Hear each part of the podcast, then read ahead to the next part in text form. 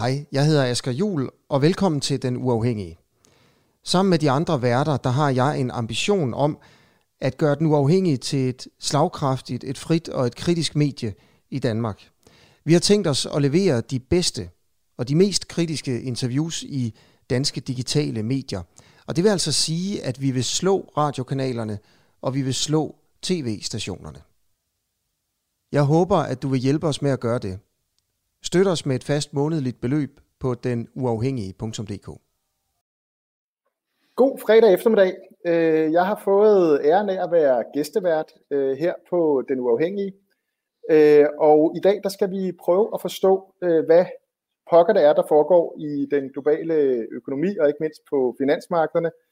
Og for at blive klogere på det, så har jeg inviteret Sten Jacobsen, som er cheføkonom i Saxo Bank. Velkommen til, Sten. Og tak, Mange tak, Pelle. Med. Fornøjelse. Øh, første gang jeg øh, stødte på, på, på dit navn og på dig, øh, det var i forbindelse med, at jeg slog op i en avis, og så var der en overskrift, der hed Karl Marx havde ret. Øh, og, øh, og i den, øh, det, var, det var dig, der sagde det, og i, i artiklen, der øh, øh, sagde du også, at du mente, at hvis man skulle forstå økonom, den økonomiske situation, det var årene efter finanskrisen, så var øh, kapitalen, altså Karl Marx hovedværk, det, det bedste sted at, at kigge det kom lidt bag på mig, og sikkert også på mange andre, at, at det var noget, vi skulle høre fra, fra cheføkonomen i, i Saxo Bank. Det kom nok også bag på nogle af dine egne. Jeg ved ikke, om du kom til kammeratlig samtale hos, hos Lars Seier?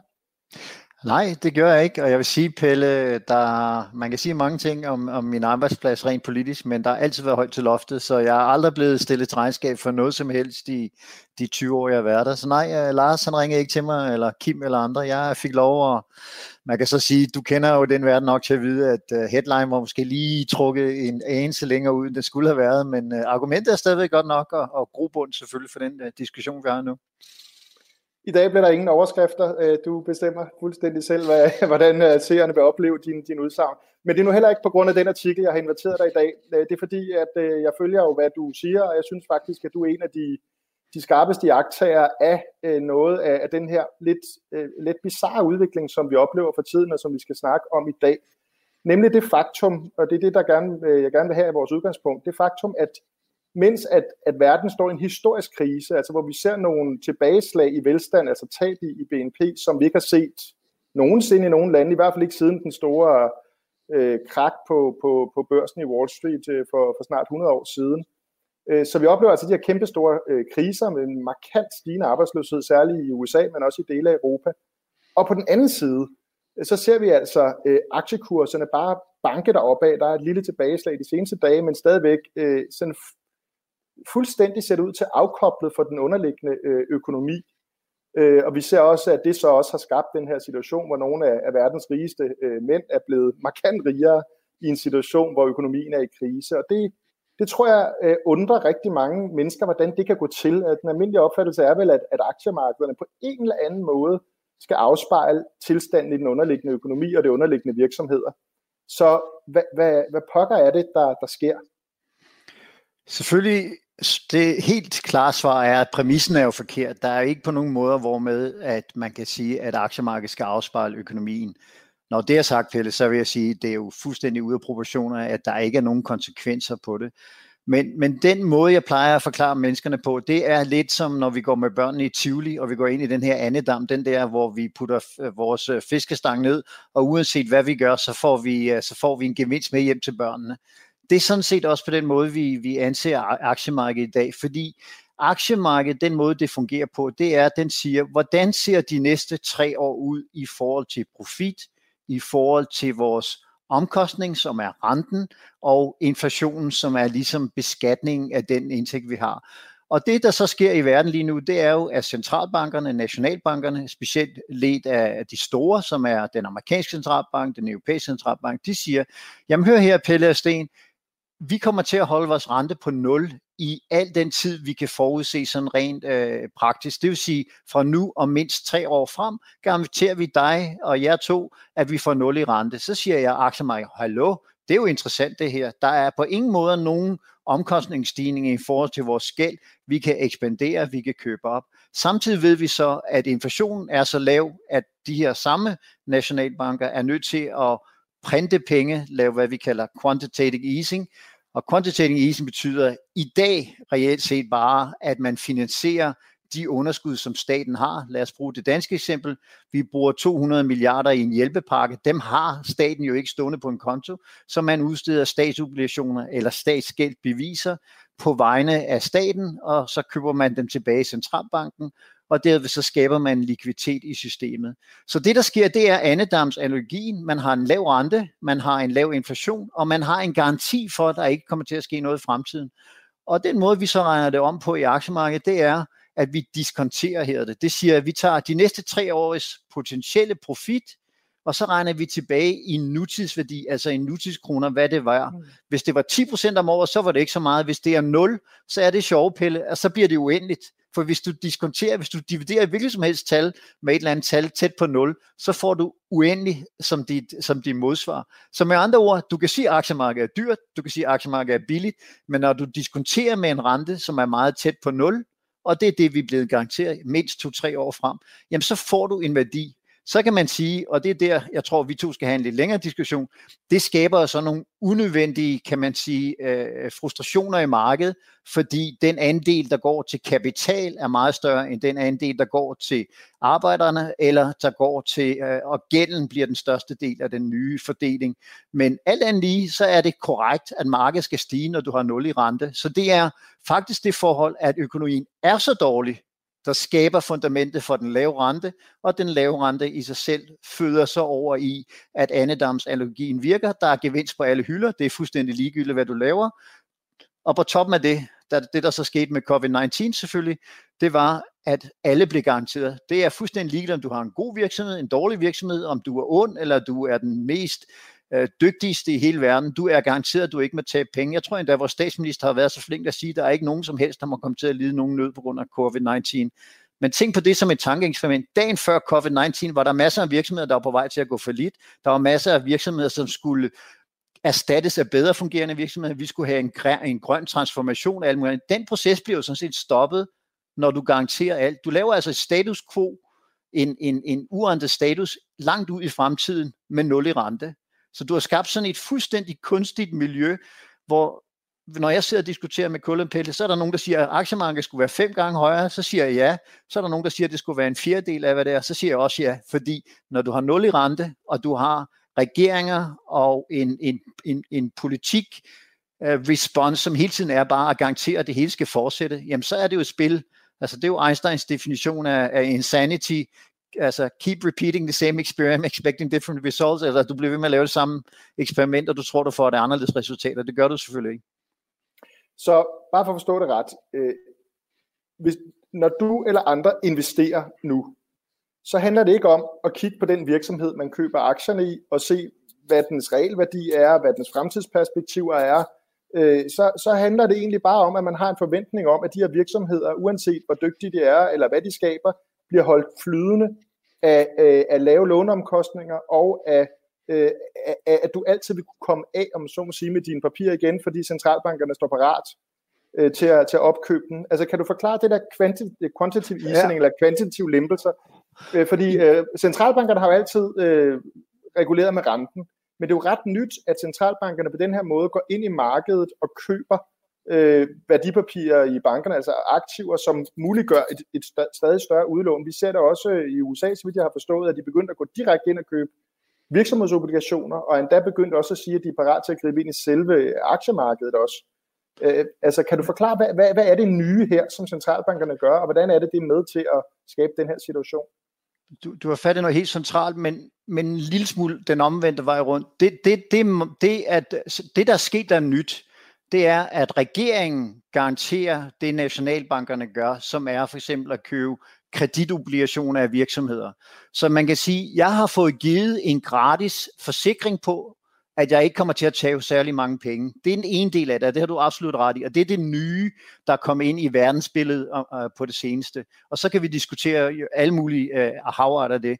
Men, men det, der driver vores investeringer, er stadigvæk, Pelle, den forventede profit. Men husk på, at hvis der er nul i rente, og jeg er garanteret, at jeg ikke kommer til at få virksomheden til at gå ned og med hjem, og efterspørgselen er garanteret videre alle de her hjælpepakker, så kan du godt se, så begynder 1 plus 1 plus 1 plus 1, det kommer til at blive sådan et relativt stort tal, samtidig med, at de her virksomheder, mange af dem er jo relativt, øh, eller virksomheder, som har haft glæde af det.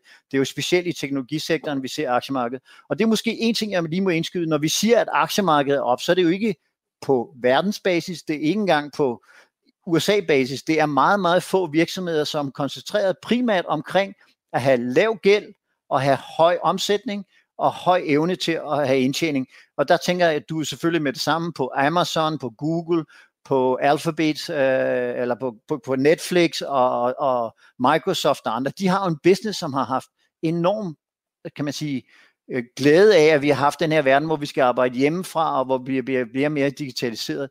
Så når vi snakker om, at aktiemarkedet er på nye højder, ja, men det er i virkeligheden koncentreret omkring meget, meget få virksomheder, og det sjovt nok afspejler jo også samfundet. Så ikke alene er aktiemarkedet en refleksion af markedet, men det er også en refleksion af samfundet, hvor færre og færre mennesker ejer de her virksomheder totalt set.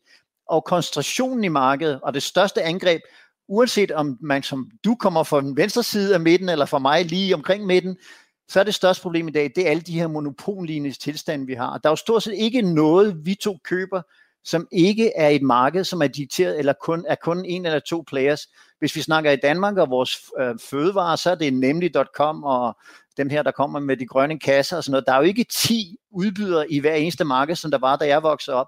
Der er kun en eller to, og det er der også på verdensbasis. Så vi har en koncentration af magten i virksomhederne, vi har en koncentration af kapitalen, og alt sammen er nu garanteret, som du meget rigtigt startede med at sige, vi har en forsikrings præmie, som vi ikke engang betaler for, som er givet af ikke nationalbanker, men af regeringerne ind i nationalbankerne. Så, så den her forestilling om, at det som ligesom er hele formålet med aktiemarkedet, er, at nogen ligesom skal have noget risikovillig kapital, som på en eller anden måde kan komme i spil til at skabe velstand, altså det er ikke det, det, det, er ikke det vi ser lige nu. Hvad, hvad er det for et, hvad vil, hvordan vil du karakterisere den økonomi, vi har øh, lige nu? Altså det, det aktiemarked, vi har i dag, er blevet et termometer for politikerne og centralbankerne på, hvor dygtige de er til deres politik. Og derved så efterlader de jo en økonomi, som fuldstændig sejler. En meget simpel statistik.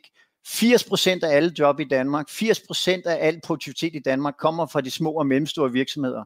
Alle de hjælpeprogrammer, som vi har snakket om, de går til virksomheder mere eller mindre, 90% af den kapital går til virksomheder, som allerede er listet på Københavns Fondsbørs eller de internationale børser. Så du bruger 90% af alle hjælpeprogrammer, opretholder jobs i 90% øh, af tilfældene i virksomheder, som kun fylder 20% af økonomien. Så der er altså 80% af økonomien, og det er jo, du går bare åben for nyhederne i dag og hører om, hvordan kulturlivet har brug for det, hvordan de øh, håndværkerne har brug for det, øh, øh, spillestederne, alle de her ting. Og det er jo de små og mellemstore virksomheder, som når du aggregerer dem, er en kæmpe del af den succes, vi har for vores levestandard, for vores demokrati og alt det, vi har gjort men måden vi, vi måler tingene på, ikke kun mig som, som være en del af, kan man sige, øh, finansmarkedet, men også politikerne og centralbanken, det er, om aktiemarkederne er stabile. Efter min mening, og det ved du jo fra det, du har læst af mig, jeg har jo ikke samme holdning. Jeg mener simpelthen, at vi har et, vi har et problem i netop, at vi fokuserer for meget på aktiemarkedet, og for lidt på de små og mellemstore virksomheder, for lidt på, hvordan vi får produktivitet, hvordan vi får et bedre samfund, som og det var det, jeg forsøgte at sige med Karl Marx. Karl Marx var jo en dygtig økonom, men han var en forfærdelig filosof. Der er jo vel ikke nogen filosofi, hvor der er flere, der er døde under, i, navn, i hans navn end, end den, men hans økonomiske analyse, det kan man ikke tage for, det var rigtigt. Og det han siger i den analyse, det er jo, at der skal være en middel og, og, og en arbejderklasse, der har købekraft nok til at købe kapitalens produkter. Det var ligesom det, der var min forklaring. For spørgsmålet for journalismen på det tidspunkt, det var, Sten, hvad er den bedste bog til krisen i 2008-2009? Og han forventede, jeg vil sige, sådan en eller anden amerikansk øh, Harvard-professor. Og det eneste, jeg kunne tænke på, jamen det er jo simpelthen historien om, at der ikke er nok købekraft på den andel, som er lønandelen i samfundet. Mm. Og i øvrigt, vores samfund er jo bygget på, at alle både går op. Der er jo ikke nogen, der har noget imod, at folk bliver rigere, hvis alle har en, en eller anden færdighedsbetræ, fær, fær, fær, hvad hedder det, fær, fairness i, hvad der foregår. Det er jo det, vi skal, vi skal frem til, at vi har en færre, færre, færre samfund, en færre værdi. Så er der jo ikke noget problem i, at nogen bliver rigere, og nogen ikke arbejder så meget. Det må folk jo selv om. Men det er det der færre, vi ikke har et færre princip mere for, hvordan vi gør tingene. Og, og det er jo det, øh, som, som ser ud til at være resultatet af, af, af den måde, man går ind og bedriver økonomisk politik på, kan man sige, fra centralbankerne lige nu. Det er jo ikke et færre resultat. Øh, jeg tror, det var Bernie Sanders, der var ude igen og bruge den her formulering om, at, at de programmer og den politik, man kører for centralbankerne, kombineret med, og det kan vi vende tilbage til, at staternes mulighed for at føre finanspolitik er ret begrænset, øh, at, at, at, det har, at det bliver sådan et slags, det her begreb, øh, socialisme for de rige øh, og hård liberalisme for, for alle andre. Altså at staten, om man så må sige, garanterer de riges indkomster og får dem til at vokse gennem de her programmer. Det er så centralbankerne, men det er jo i sidste ende en, en statslig institution, selvom de er uafhængige. Ja. Er, du, er du enig i, at den her form for, for øh, pengepolitik, som bliver ført lige nu fra centralbankerne, at, at den har øh, unfair resultater, at den holder hånden under øh, dem, som har mest, altså dem, som i forvejen ejer kapital og har råd til at investere, men Absolut. ikke øh, over almindelige det, mennesker og små, øh, små virksomheder. Det, altså, I hele den økonomiske teori er der ingen tvivl om, det er det, vi kalder champagneglas øh, stablingseffekten, eller du ved, det der billede med, at man har nogle champagneglas, så hælder man det øver, så hælder det, og så falder det ned. Det er jo det, det drejer sig om. Det er jo den der, at man, man skaber en, øh, en velfærdseffekt hos mennesker, der allerede har en købekraft relativt til andre. Så hele politikken er bygget på det. Men tænk på definitionen af socialisme og kapitalisme. Socialisme er, er en, en omfordelingspolitik, hvor det er hvor man forsøger at være øh, utility, altså man forsøger at fordele alle ting lige, hvorimod kapitalisme er et, et, et forsøg på ligesom at sige, der er nødt til for at være noget dynamik i samfundet, så er der nogen, der skal have lov til at, at samle mere. Så man kan sige, øh, socialisme er, er en form for at demokratiets øh, anker, men det skal bruge markedet til at allokere. Selv socialistiske økonomer i dag mener, at markedskræfterne er de bedste, Problemet er, som du også øh, ved, at jeg mener jo ikke, at der er nogen markedskræfter. Det er da rimelig defineret af det, vi lige har snakket om. Hvis det er staten, der efter dikterer efterspørgselen, prisen på penge, prisen på, på, på goder, er vi meget, meget tæt på, når vi begynder at lave strategiske initiativer omkring øh, håndcremer og hvad vi ellers skal bruge og ting og sager. Så, så man kan sige, det, altså hele definitionen af den måde, markedet bygger op på, kan kun lede til en ting, og det er en større og større skævhed. Og det er under det her regime af lavere renter og lavere renter, som til hver gældende tidspunkt vil allokere mere og større andel til kapitalandelen relativt til lønsomsenheden. Og, og, og, som, og det har sagt, det, det, allerede før den her krise, øh, og faktisk siden krisen 2008-2009, har den andel, der går til lønsummen, den har været for lille relativt til kapitalen, hvis du ønsker et samfund og et demokrati, der gror. Så jo mere du laver økonomisk politik på den måde, vi laver, jo skævere bliver samfundet, og jo større angreb får vi på, på demokratiet i en eller anden form, øh, ud for det princip. Men at de kan være på nogle måder uden hinanden, det er jo så den illusion, som politikere forsøger at sælge, og nogle, øh, også nogle økonomer forsøger at sælge, men det kan de ikke. Vi har brug for, at de begge to sammentømret i grundloven, i ejendomsretten og i markedets evne til at være bedre til at allokere en, en, en, øh, en, en statsministeriet eller finansministeriet. Så der er ikke, altså, det driver mod en ulighed. Og man kan sige, at den største fejl ved globalisering har været, at globalisering er sådan set et udmærket princip, at dem, der er bedst til at lave X produkt, de laver det. Men hvis der er et socialt, kan man sige, en social pris for det, så skal vi kompensere for det, og det har vi ikke gjort. Det har, det har ikke været den politik, man har ført, hvor man har kompenseret socialt. Og, og jeg har haft glæde af at tale sammen med Dansk Metal Claus Jensen, som jeg tror, du kender. Og Dansk Metal er jo ret unik, i, i hvert fald efter min, og det, det kan du så øh, pushe tilbage til.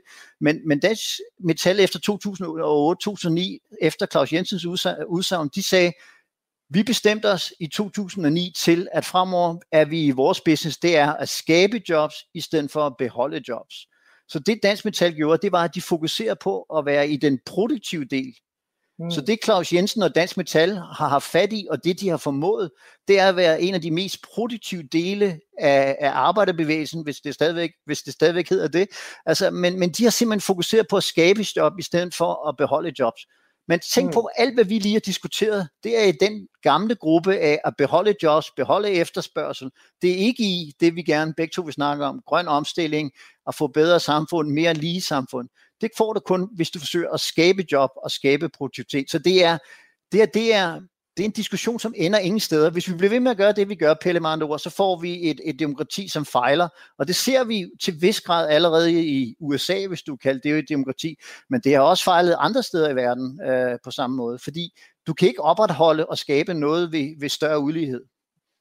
Nej, øh, og, og jeg håber, at alle lytter med, for her sidder Saxo Banks økonomer og siger, at lønmodtagerne skal, skal have en lidt større del af den velstand, der bliver skabt, øh, og det er jeg sådan set fuldstændig enig i. Øh, Øh, det er jo selvfølgelig den udfordring, der er, og det som arbejdsgiverorganisationen vil sige, det er selvfølgelig noget med international konkurrenceevne og alt muligt andet. Det er selvfølgelig også derfor, du kommer tilbage til, til spørgsmålet om globaliseringen og hvordan den konkurrence, man ligesom har sat mennesker op imod Men Pelle, må jeg, hvis jeg må stoppe til at, hvis jeg, hvis jeg må bare stoppe, så, fordi så, så, kan vi, så kan vi diskutere videre. Det jeg siger er ikke, at de skal per definition er højere. Jeg siger, at de skal ligesom dansk metal være mere produktive. Så al den produktivitet, der tilhører, at der er bedre uddannede medarbejdere, der er bedre, det skal helt klart gå til medarbejderne. Og ved at gøre dem højere lønnet, så bliver de dygtigere, dygtigere marginalt, de bliver mere konkurrencedygtige, firmaen bliver mere konkurrencedygtige. Så når jeg møder og taler til bestyrelser og VL-grupper og alt muligt, så siger jeg altid til dem, der er ingenting, der er 100% sikker de næste 15-20 år. Den største investering, I kommer til at gøre, det er jeres egne medarbejdere. I skal sørge for, at I er nødt til at betale dem flere penge, fordi de er mere produktive. Men jeg er helt enig i, at det er klart forudsætningen for en generel velstandsfremgang i samfundet, det er jo, at, at vi, om man så må sige, producerer mere i de timer, vi er på arbejde. Men hvis vi ser på udviklingen for eksempel i USA og også i mange andre OECD-lande, så har vi jo set en voldsom stigning i produktivitet. Lønnen er bare ikke fuldt med, som den ellers historisk havde gjort. Det er jo den situation, vi står i lidt, mindre, i, i lidt mindre grad i Danmark. Øh, der, der øh, har jeg kigget lidt, og det ser ud som om lønkvoten stadigvæk er relativt stabil. Øh, til gengæld er der nogle meget store forskelle inden for den altså inden for lønningerne, som, som, ja. og, og der er nogle af de mest lavt lønnede, som, som enten har haft et, et, et indkomsttab, øh, eller stort set ikke har haft en, en reallønsfremgang. Men, men hvad, hvad er alternativet? Fordi, for at lige prøve at summe op, det, det som øh, du har sagt, og det som vi er kommet frem til, det er, at vi har nu en, et, et, et slags øh, finansielt og økonomisk system, der er sådan på kunstige stimulanser. Altså, det er ikke markedet, det er ikke, det er ikke markedet, der bestemmer, hvad prisen på et finansielt aktiv, for eksempel en aktie er. Det er simpelthen øh, centralbankernes rentepolitik og, øh, deres, og, og tiltroen til, at de vil blive ved med at gribe ind i markedet. Du har selv et sted kaldt det en form for statskapitalisme. Altså, det er ikke, det er ikke en markedsøkonomi, men det er staten, der, så må sige, i virkeligheden griber ind i prissætningen. Ja. Øh, og det har så de her effekter, som du også selv er inde på, at det, øh, om så må sige, øh, øger den allerede eksisterende ulighed, fordi dem, der har kapital og investeringer, de oplever så den her, eller får, får gavn af den her fremgang øh, på aktiemarkederne og på andre øh, kapitalmarkeder. Øhm, men, men hvad er alternativet? Fordi øh, centralbankerne, de prøver jo, de kan se øh, en økonomi øh, på vej mod krise, øh, og de er bange for øh, massearbejdsløshed, det er politikerne selvfølgelig også, øh, og derfor så tænker de, at de øh, øh, vil gribe ind for at sikre mod det her, fordi det vil politikerne i sidste ende gerne, fordi de her har lyst til at blive siddende på deres, øh, på deres øh, taburetter. Øh, hvad, hvad er løsningen? Altså, hvad skulle, hvis du sad i toppen af øh, den europæiske centralbank eller den amerikanske centralbank, øh, hvad vil du så gøre for at løse det her på en anden måde, som ikke havde de negative fordelingseffekter, øh, og som for eksempel heller ikke havde de effekter, du selv er inde på, hvor kapitalen søger ikke mod der, hvor den faktisk kunne gøre en forskel, for eksempel i forhold til at skabe arbejdspladser, men også gerne den, den grønne omstilling og, og, og bæredygtige arbejdspladser, men i stedet for øh, søger de her mere spekulative øh, kanaler. Hvad, hvad skulle man gøre? Og er det overhovedet centralbankerne, eller ligger problemet i virkeligheden hos regeringerne øh, og, og den manglende evne til at føre en sådan mere traditionel finanspolitik, øh, som jo for eksempel begrænses, nu bliver det lidt kompliceret, men begrænses af EU's budgetregler og andet, som jo virkelig har indsnævret rådrummet for, hvad staterne overhovedet kan gøre. Men, men hvad, hvad tænker du, hvis du skulle lave en pakke, der både bestod af en pengepolitik og finanspolitik, og som ikke havde de negative øh, fordelingseffekter, som vi ser nu, hvad, hvad, hvad, hvad var det så, der skulle til? Jamen så, altså, det, det, der skaber et samfundsvækst, det er, kan man sige, helt fundamentalt, at samfundet er produktivt. Altså, vi kan snakke op og ned om alle mulige, om, om tilskud, og hvordan vi får den offentlige sektor mindre og større, og hvordan vi får øh, forskellige skatteregler og alt muligt. Men i den sidste ende, det eneste, når man som økonom sidder tilbage, det er befolkningstilvæksten, som i vores tilfælde er lidt negativ over tid, og så er det produktiviteten. De to ting gange ud med hinanden, det er vores fremtidige samfund. Så synes jeg, at vi skulle gøre selv den tjeneste, at vi holder op med at tænke partipolitisk og sige, Pelle og Sten får lov at bestemme, hvordan skal Danmark se ud om, øh, det vil jo nok være meget godt i øvrigt, men, men, men vi siger, vi skal have ligesom Kina har en 2025 plan. Hvad er det for et samfund, Danmark gerne vil have om 25 år? Er det et, der er baseret på at have den højeste marginale vækst? Er det et samfund, som skal være øh, på toppen af top 10 i verden på at være den grønne omstilling osv.? Vi er simpelthen nødt til at prioritere, fordi Pelle, vi er nået til et sted, hvor hvis jeg skulle være centralbankchef eller endnu er statsminister, så, så er mulighederne faktisk meget, meget snævre. Hun har lige, altså regeringen, ikke kun Mette Frederiksen, men, men hele Folketinget har brugt 200 milliarder. Sidste år, skal du huske på, der sad de og diskuterede 1 milliard og 2 milliarder gange. Lige pludselig bruger de bare 200, og så fortæller de mig samtidig som økonom, det er ikke noget problem. Problemet ved det er, at gæld som definition er fremtidig forbrug skubbet frem til i dag. Så der er et hul, når vores børn øh, øh vokser op på 200 milliarder et eller andet sted. Og det er ikke sådan et, der forsvinder, det bliver ved med at være der. Så det vi er nødt til at gøre, det er, vi er nødt til enten at få inflation nok i samfundet, eller vækst nok, altså produktivitet nok i samfundet. Og sjovt nok, det er et kæmpe positivt besked, der nu kommer. Det eneste måde, man kan skabe produktivitet på, det er at investere i i uh, basic, altså basic research, altså almindelig research, bredere uh, initiativer mm. på, på, på, på immunforsvar og whatever vi kan finde på i dag, på, på robotics og alt muligt andet, som vi er rigtig dygtige til i Danmark, vand uh, purification og alt muligt andet. Det er, vores uddannelsesinstitutioner skal tilbage til at have du ved, 30 timer om ugens undervisning, ikke 15, fordi uh, i sidste ende er det kun et samfund, der kan blive dygtigere til at gøre, hvad de vil, som er mere øh, fleksibel i at gøre det. det. Det er det eneste, man ved omkring produktivitet, det er, at de rigeste lande i verden, det er Danmark, Australien, Tyskland, Singapore. Hvad har vi til fælles i de fire lande? Vores uddannelsessystem. Det er det eneste, vi har til fælles.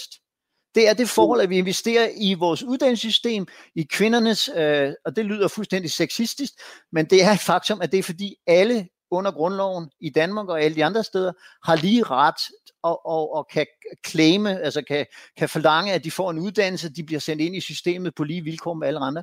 Det er derfor, vi er de mest produktive. Hvad vi gør nu, det er, at vi forsøger at holde en masse zombie-virksomheder, som vi kalder det, og, og forlænger der alle mulige former for overførselsindkomst. Og det har jeg ikke noget imod som sådan, fordi det kan være nødvendigt på kort sigt, men det må samtidig komme med, at hvis vi skal bruge 200 milliarder, så må mindst 100 milliarder gå til at investere i fremtiden.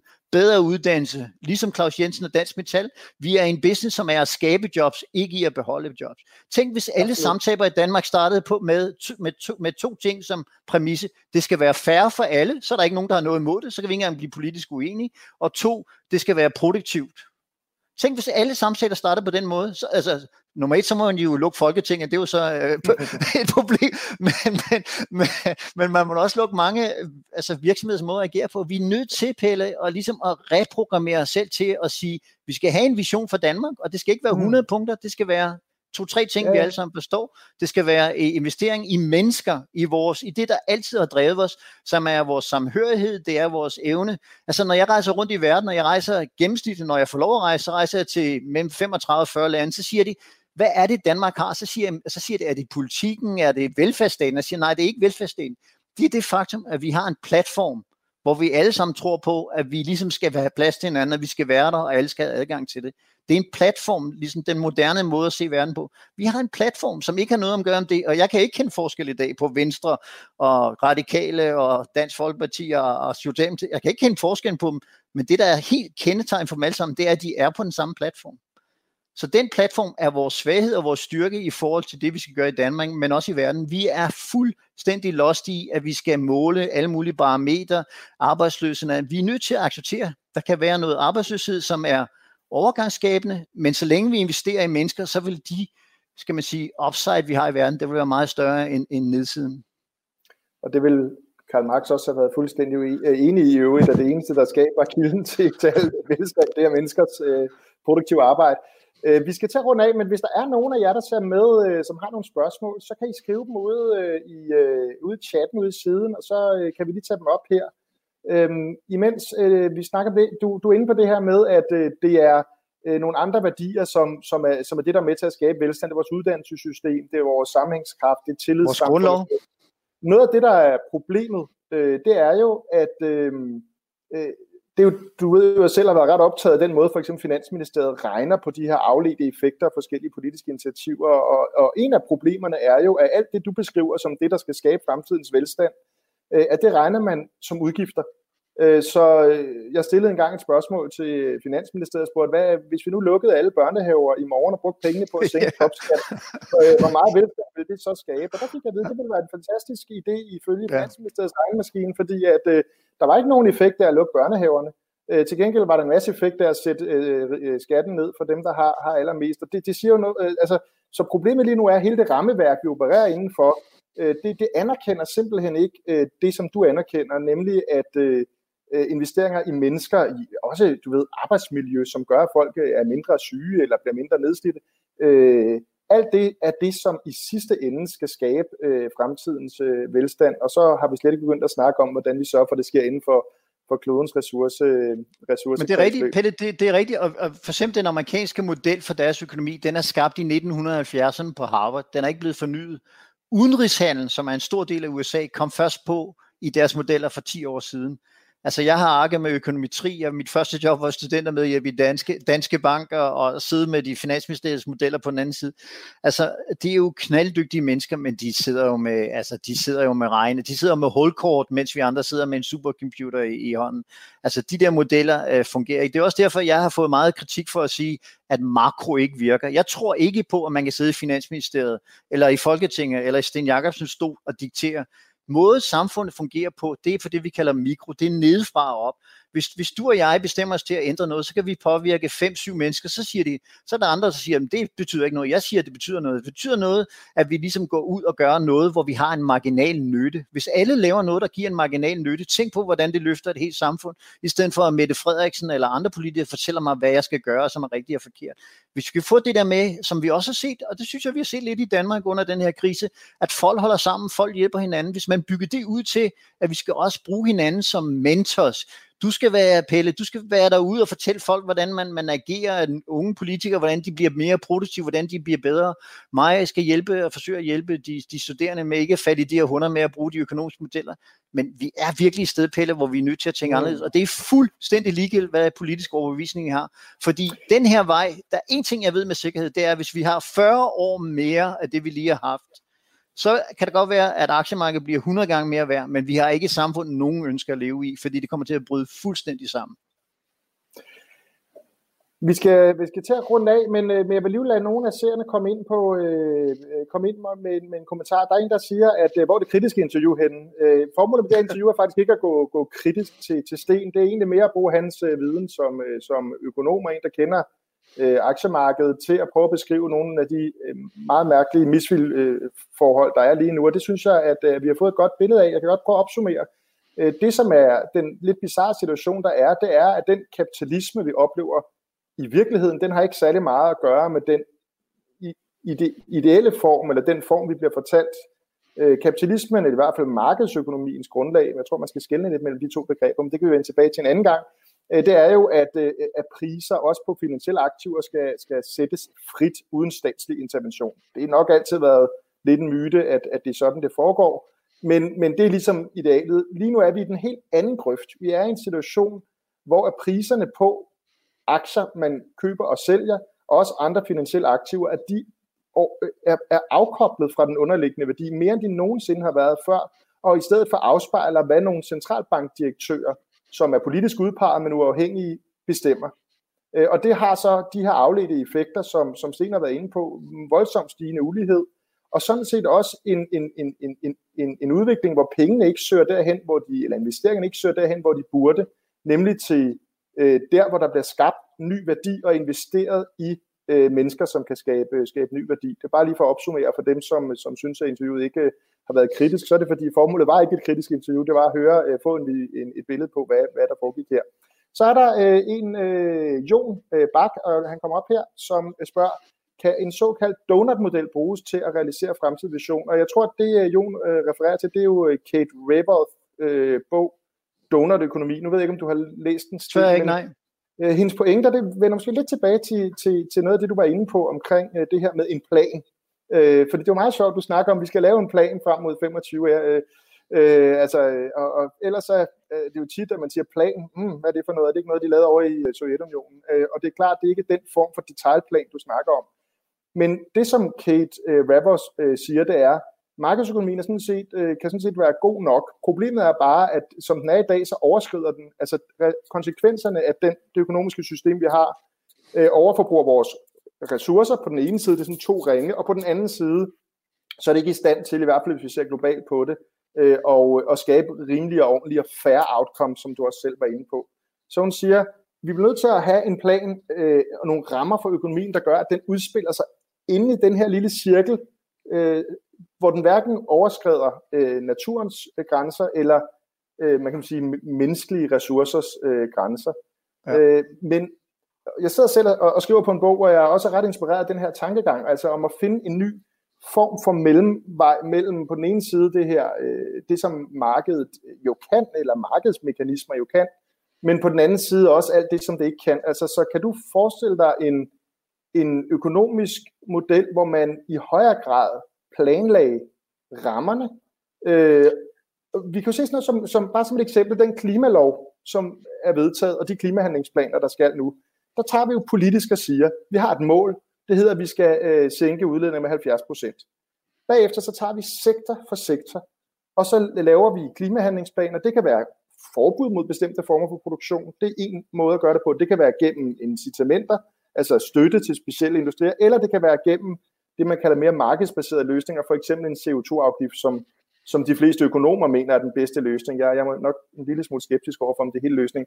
Men kan du forestille dig en økonomi, hvor vi siger, jamen vi vil gerne bruge markedsmekanismerne, men lige nu så øh, truer den her såkaldt frie marked sådan set øh, både vores naturgrundlag og heller ikke med til at skabe færre outcomes øh, for, for, det, for de det, almindelige ja. mennesker er hægtet af.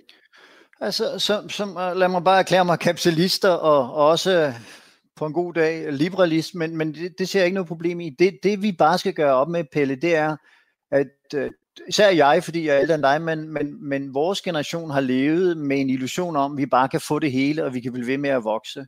Så, så man kan sige, vi kan godt begynde at begrænse. Jeg vil ikke kalde det en plan, jeg kalder det vision, men, men det for mig, vi, vi er nødt til at have nogle visioner, og det kan være, som du siger, lad os bestemme os til, at vi er 70% mindre, fordi det er jo sådan bare psykologisk, at hvis vi bestemmer os for at gøre noget, så alene det, at vi har et mål, det betyder ikke, at vi skal nå 90, at vi når 70. Hvis vi når 50 eller 30, så er det i hvert fald bedre, end ikke at have en plan. Men når man laver, altså både i økonometri og, og praktiske liv, hvis du laver nogle begrænsninger, så tror mange mennesker, at, at ved at miste Øh, frihedsgrader, så får man mindre innovation. Men sjovt nok, både socialt og sociologisk har man, på, har man påvist meget simpelt, at jo færre choices du har, jo mere innovativ gør det. Det mest øh, altså det største og det bedste eksempel, jeg ved, det var sådan en, øh, en, en flok malere, et, et sæt malere fik to farver, nogle andre fik hele paletten, og så målte man på artistisk, hvem var dygtigst, og det er selvfølgelig klart, jeg har allerede sat, hvem der var mest. Dem, der har to farver, er mere artistisk, fordi de skal udvikle sig mere. Så der er ikke noget i menneskets natur, eller i den dynamikken i, i, i økonomien, der gør, at sætte begrænsninger er nogen hæmning for det. Tværtimod kan man sige, for mit eget vedkommende, da jeg læste Gladwells bog om 10.000 timer maksimalt, eller du skal bruge 10.000 timer, fordi mm. du er god til noget. Pelle, det er den bedste dag i mit liv, fordi der holder jeg op med at spille golf, eller, lige prø- eller mere, jeg holder op med at prøve på at spille golf, fordi jeg har ikke 10.000 timer til at blive god til golf. Så, så med det samme kunne jeg smide golf væk, og så prøve at blive en bedre økonom. Det er så heller ikke lykkes. Men, altså, men, men, men begrænsninger er ikke noget, som skal ses negativt, men samfundet er nødt til alene at snakke om begrænsninger til unge mennesker eller til vores generation. Du, du kan bare se politisk, hvad, hvad du kommer ud for, når du vil sætte begrænsninger for folk. Vi er nødt til at putte det op i en vision, vi er nødt til at underbygge det, og som du siger, når vi så går ind og laver 70% og 50%, så skal vi heller ikke være naive. Vi kan ikke bare lave grøn transformation for at lave grøn, grøn, øh, grøn transformation. Vi er nødt til at have et udbud af elektricitet, der matcher vores samfund, så der kommer nogle gaps, men så lad os håndtere de der gaps ved at være bedre uddannet, ved at, at bruge best practice. Altså, det der med, at man kan sidde og tænke sig til alt muligt, det, altså siden uh, David Hume har man vidst, at menneskets, det er trial and error, Pelle. Vi er nødt til bare at prøve noget nyt. Skal vi ikke bare prøve noget nyt, fordi vi er, vi er så involveret i Einsteins, vi bliver ved med at gentage det samme. Venstre for en højre for en politiker, økonomer og banker. Alle siger det samme hele tiden. Altså, jeg har været i det her marked i 30 år. Jeg er træt, Pelle. Altså, jeg ser, jeg ser også sikkert meget træt ud men der er ikke noget i de spørgsmål direkte. Der er ikke, begrænsninger gør ikke noget negativt, så længe markedet allokerer. Så hvis vi kan komme tilbage til ikke at have statskapitalisme, mindre regulation på nogle områder, og mere regulation på måder, for eksempel på markedskoncentration, hvor meget må en virksomhed fylde i et marked. Altså Amazon er jo et glimrende eksempel på, at de, de er jo ikke skabt som virkelighed for at være negativ, men deres markedskoncentration er så stor, at de ødelægger ved deres eksistens andre øh, aktører i markedet, eller Microsoft, som ejer hele, kan man sige, øh, backbone af alle vores computersystemer i hele verden, inklusive i Kina, ironisk nok. Så nej, begrænsning er ikke noget problem for mig som system, men vi skal bare opretholde det, der virker, og det er at lade den marginale pris være prissat af en eller anden form for marked, som er fair. Så tilbage til mine to udgangspunkter. Der er to ting, jeg går op i. Det er fairness og produktivitet jeg synes, vi skal lade det uh, runde af. Det har været en super spændende øh, snak. Jeg kunne have snak, vi kunne have snakket meget længere om, om, om mange af de her uh, temaer, også om, uh, hvornår det er, vi har set markedet agere på den ideale måde, som, som, som, som du beskriver, Sten. Jeg, vil, jeg har nok min tvivl uh, om, uh, om det, men, men, uh, men det, har været, det har været super spændende, og uh, jeg håber, at jer, der har set med, uh, har fået et bedre indtryk af, hvad er det for nogle mekanismer lige nu, uh, som er med til at skabe den her lidt bizarre